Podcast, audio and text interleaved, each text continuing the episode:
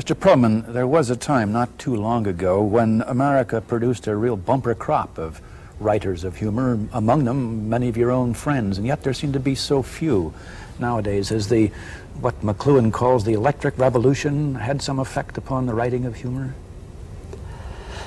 Well, I think that has to do with the uh, fact that young men in uh, my generation and, and the generation of, of people like Robert Benchley and Donald Ogden Stewart and Frank Sullivan and so forth, um, young men in that generation were interested in, in uh, the mere act itself of writing. Uh, and many of them had gotten their training on college magazines, the universities they went to. Um, whereas now, uh, so many young men who have a hankering to write uh, have worked for people in, um, in pictures and television. And, is that a uh, kind of siren? Is it is it easier to do that? Or does the print Well, it, it, it, has its rewards, of course. They're Pays more, They're uh, far better paid than mm-hmm. any of us ever were. But um, they become faceless, you know. I mean, they're, uh, a chap like that is one of eight or nine comic writers who works for somebody like Bob Hope or uh, people of that description. Part of a team. Part of a team. Yeah. And uh, they lie on their analyst couches in Hollywood and bemoan the fact that they can't get away to, to uh, Connecticut, to that little white frame house and write that great American novel. Yeah. Uh, but the uh, rewards, as I say, are considerable. I think that's why there have been so few writers uh, of humor. But the great humor has come out of one man's mind, not out of a committee, hasn't it? Oh, I quite agree. Uh-huh. I, I, th- I think that it has to be idiosyncratic. It's got to be the work of an individual. dun dun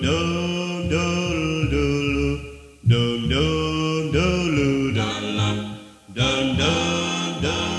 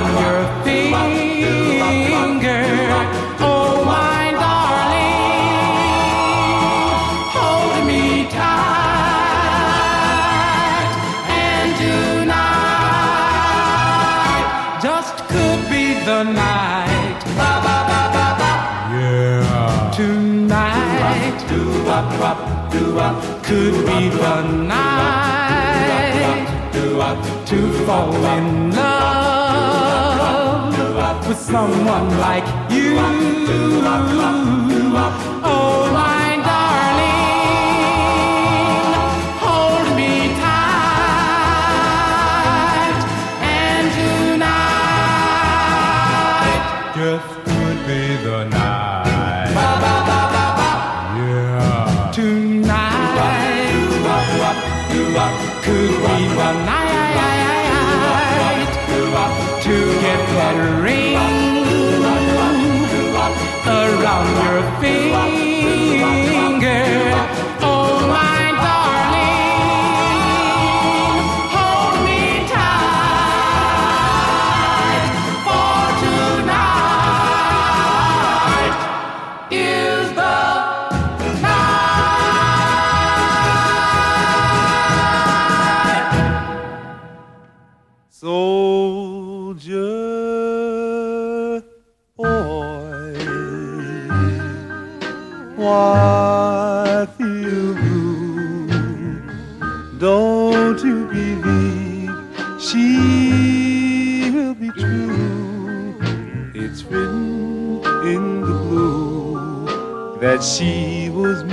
For only you.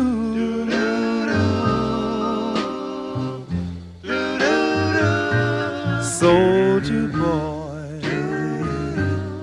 tell me why do you cry when you return? She rushed to your side.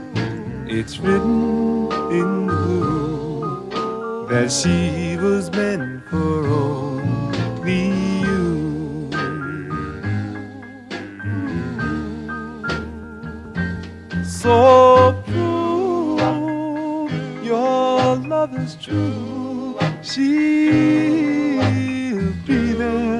to say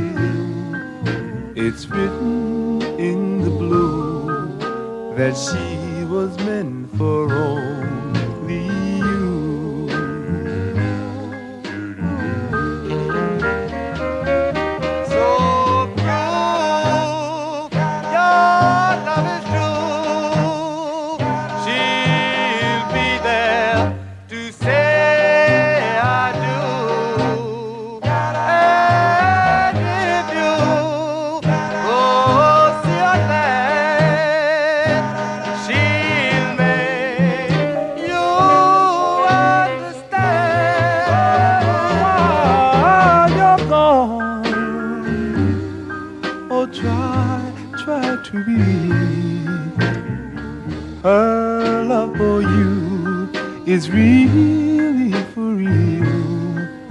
It's written in the blue that she was meant for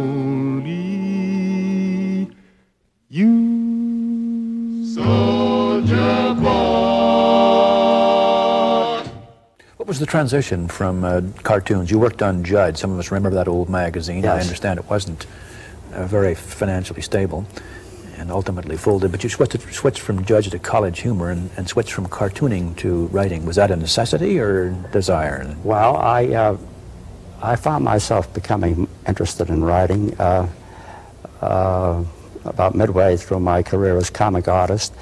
And then in, um, at the end of a year of work for College Humor, I, um, I fell afoul of the Marx Brothers, who transported me to Hollywood. And uh, How did that come about?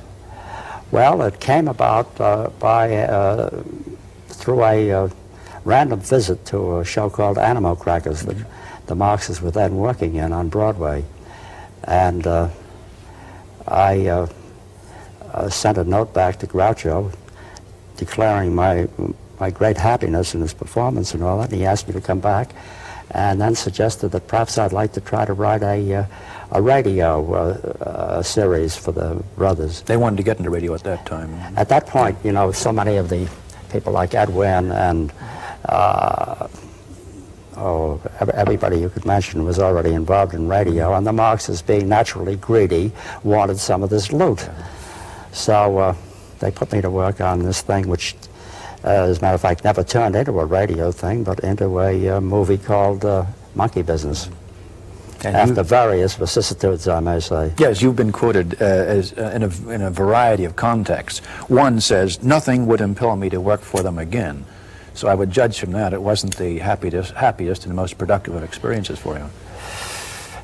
Well, they were they were pretty stern taskmasters. They were. I put it that, uh, in the sense that um, uh, I suppose all comedians are, they were um, uh, all comedians, in my experience, are notably insecure. They have absolutely no faith in their ability to make people laugh, and it's not until the la- those. Uh,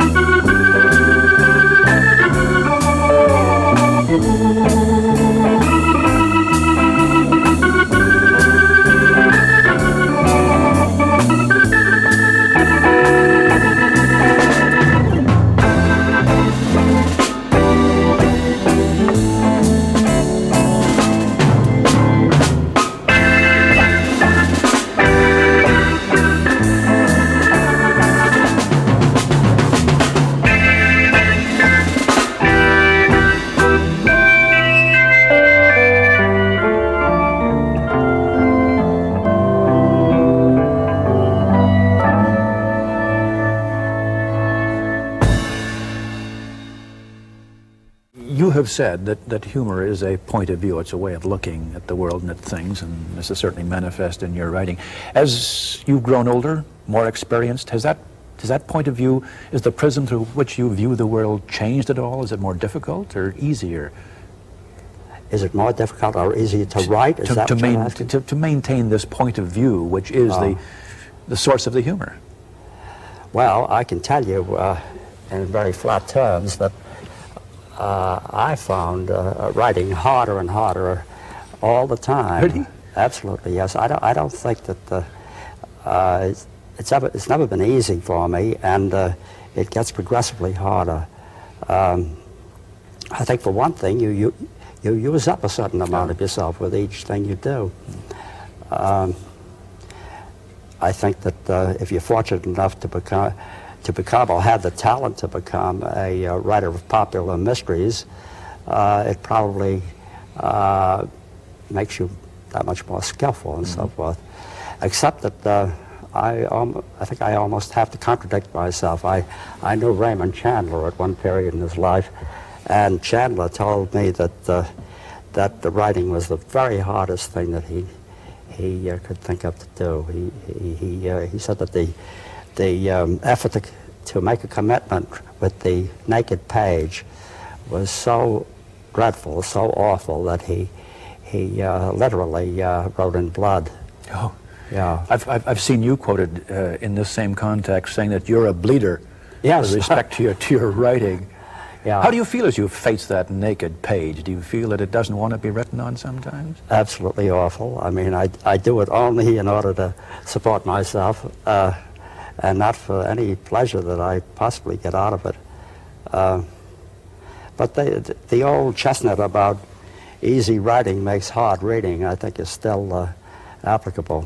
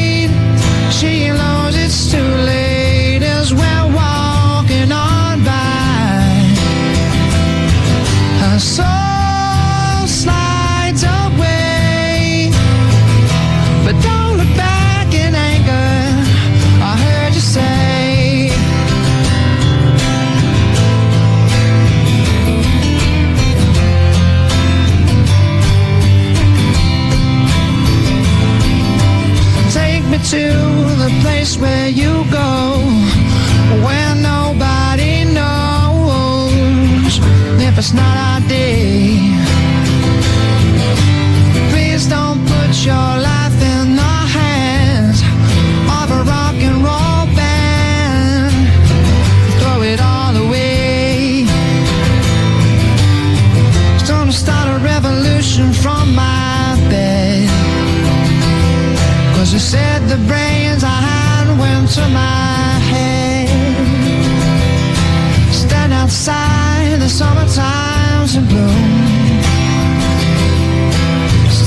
Beside the fireplace.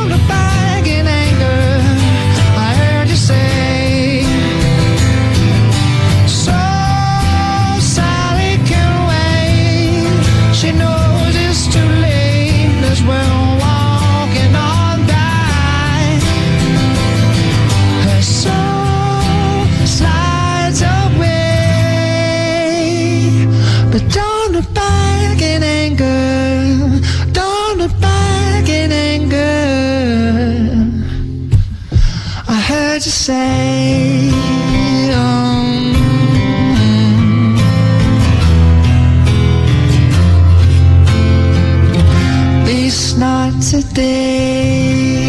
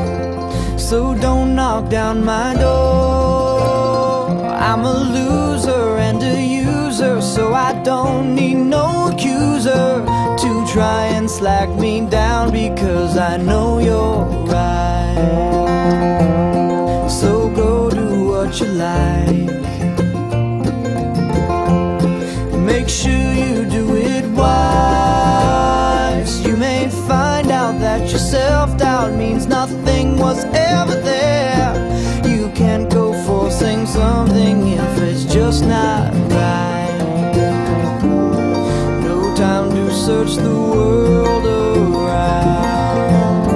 Cause you know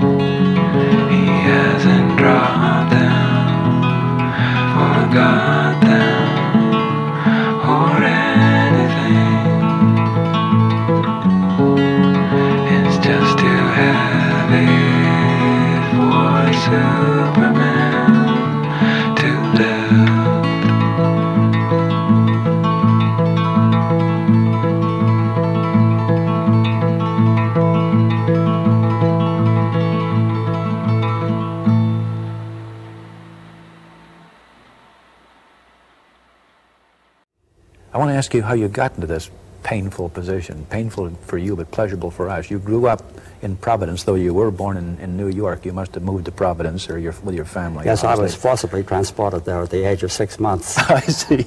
so Providence really is what you think of as home, or what you thought of as home in those As days. As home, yes. Well, I got there, I got to this uh, uh, unenviable position by uh, uh, first becoming a comic artist. I, uh, I had been drawing most of my boyhood, and I, I liked doing that. You were you wanted to be a cartoonist as a young yes, man. I did. And uh, eventually, I, um, when I got to Brown University, I uh, spent most of my effort on, uh, instead of books, on, um, on working for the Brown Jug, which was the college magazine of that epoch. And uh, eventually, uh, in my last year there, I began to do a little writing as well. But uh, having left the university, I, I um, came down to New York and made a very, very treacherous living for about a year and a half um, as a comic artist. And I finally became established in that, um, chiefly by uh, imitating my betters. Uh, and right there, I'd like to turn off at right angles to what I'm saying. Uh, a great many young people ask uh, uh, about the, the business of imitation, of co- copying other writers' work when they're first starting to write. And I think it's absolutely essential. I think there's some sort of prejudice that, that has been instilled in people about imitation. I know that I stole so freely from the works of Ring Lardner that I should have been arrested. Absolutely. Uh, and, and I think in time what happens is that, that you shed these outer layers and eventually you get around to something of your own. But uh, it certainly is a prejudice to, uh, to think that, that you should not imitate. You, you've got to.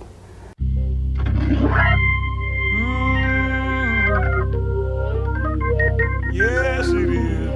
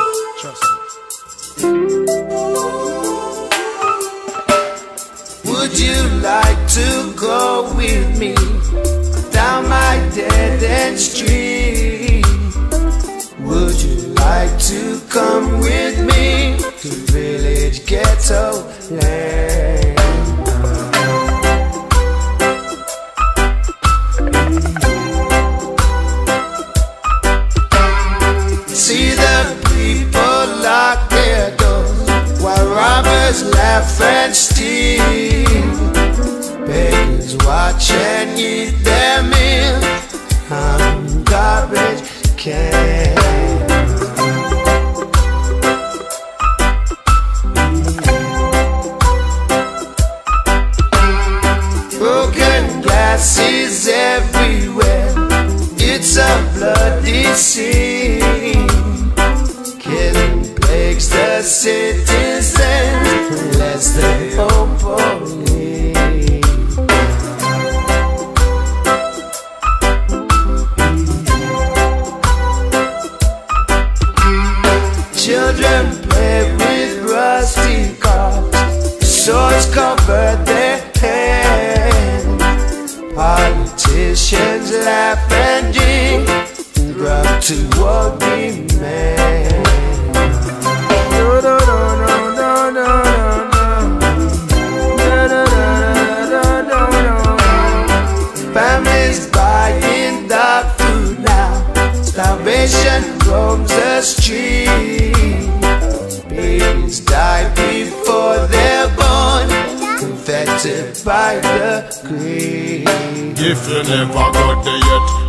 think you better reach. Take a little trip down to village ghetto street. Little picking them have no food feed, and them woman have no place to sleep. Put the weapon at that 24 hours is like a Vietnam war.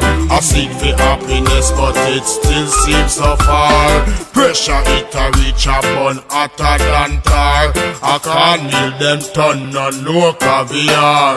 Would you like to go with me down my dead end street? Would you like to come with me to village ghetto land?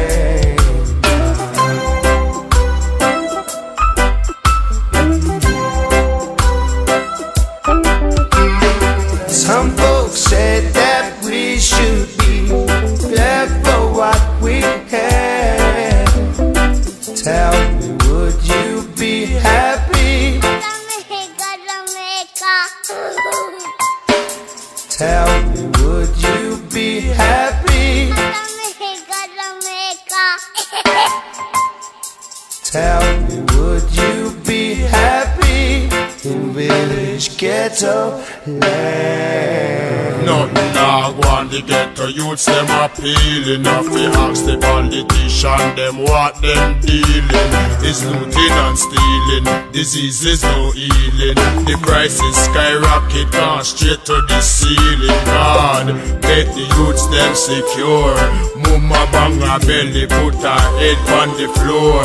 One piece of mattress and it off the whole four.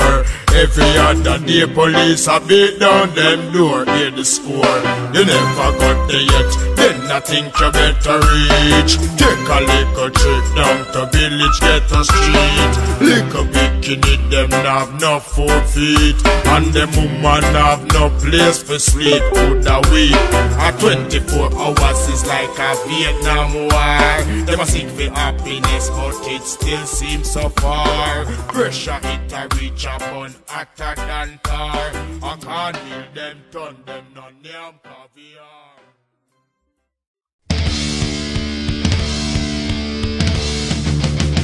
No New Year's Day to celebrate. No chocolate, cover candy, hearts to give away. No first that's free, no song to sing. In fact, it's just another all ordinary. No April rain, no flowers bloom, no wedding Saturday.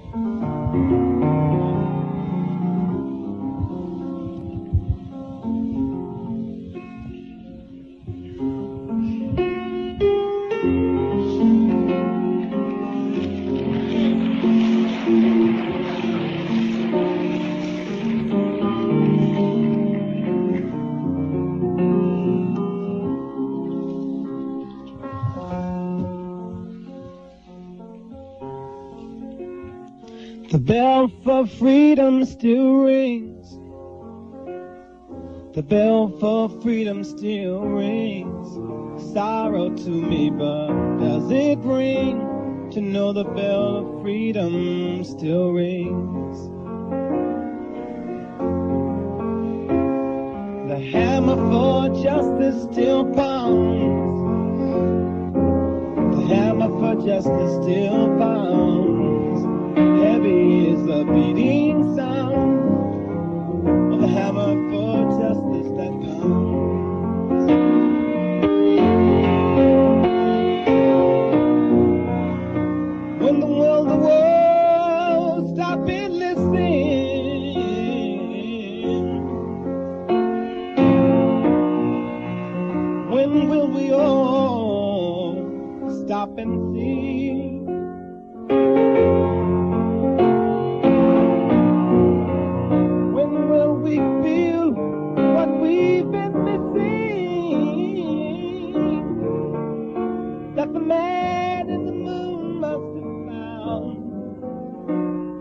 he looks upon us with a frown. To know that millions of babies still starve. Millions of babies still starve. We can't have the biggest heart if millions of babies still starve. And the innocent ones still die innocent ones still die. We can't value life too high if the innocent ones still die.